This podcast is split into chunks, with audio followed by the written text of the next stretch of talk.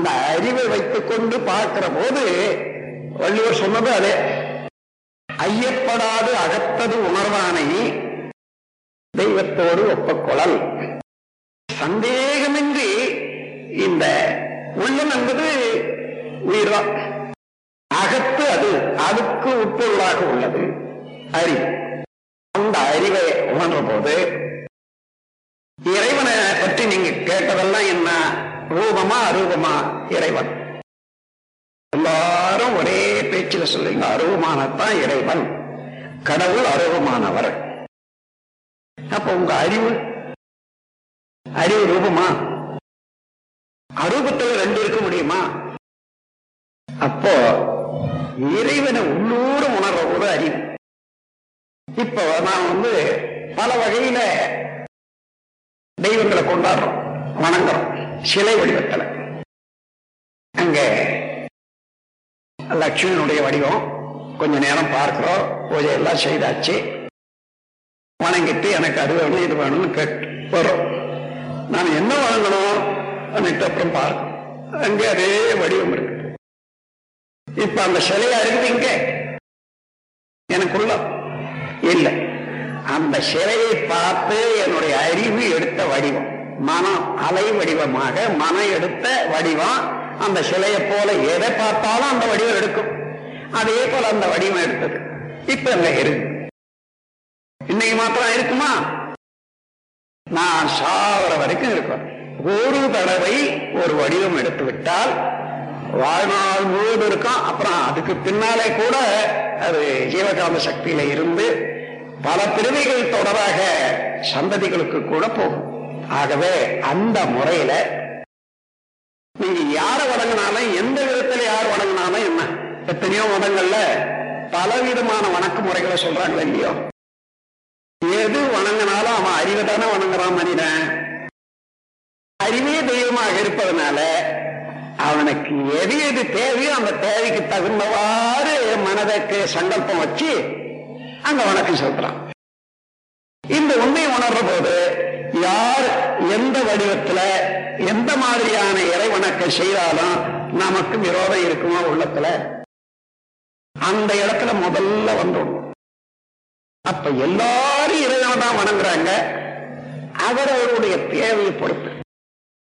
தேவைன்னா மனிதனுக்கு 7 சம்பத்துக்கள் வேண்டும்: உருவமைப்பு, குணம், அறிவின் உயர்வு, கீர்த்தி, உடல் வலிவு, சுகம், செல்வம். இந்த 7 மனிதனுக்கு வாழ்க்கை வளத்துக்கு வேணும்.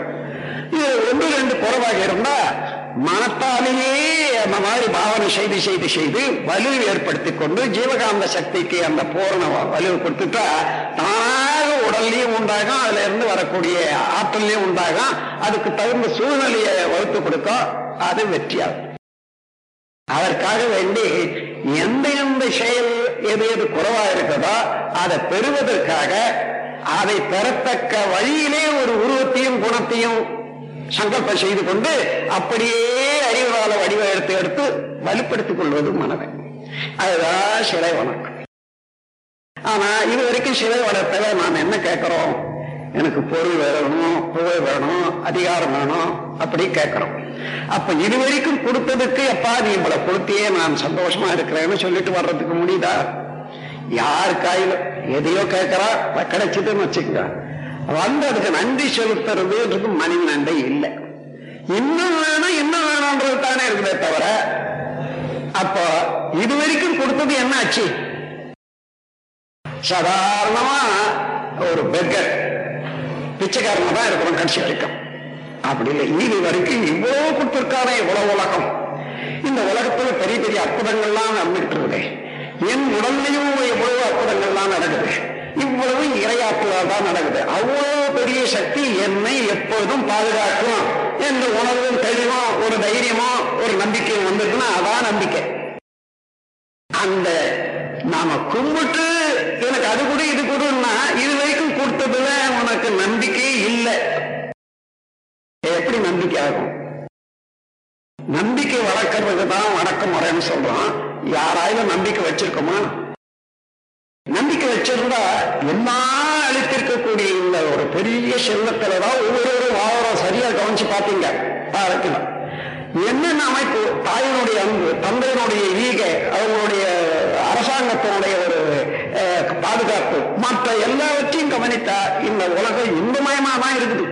இவ்வளவு அளிச்ச ஒரு இறை நிலைக்கு நான் செய்ய வேண்டியது கொடுத்ததற்கு நன்றி செலுத்தி விட்டு இனி இதை உபயோகப்படுத்துறதுக்கு நான் உணக்கத்தை தான் கற்றுக்கொள்ளணும் என்ற ஒரு எண்ணம் உண்டா?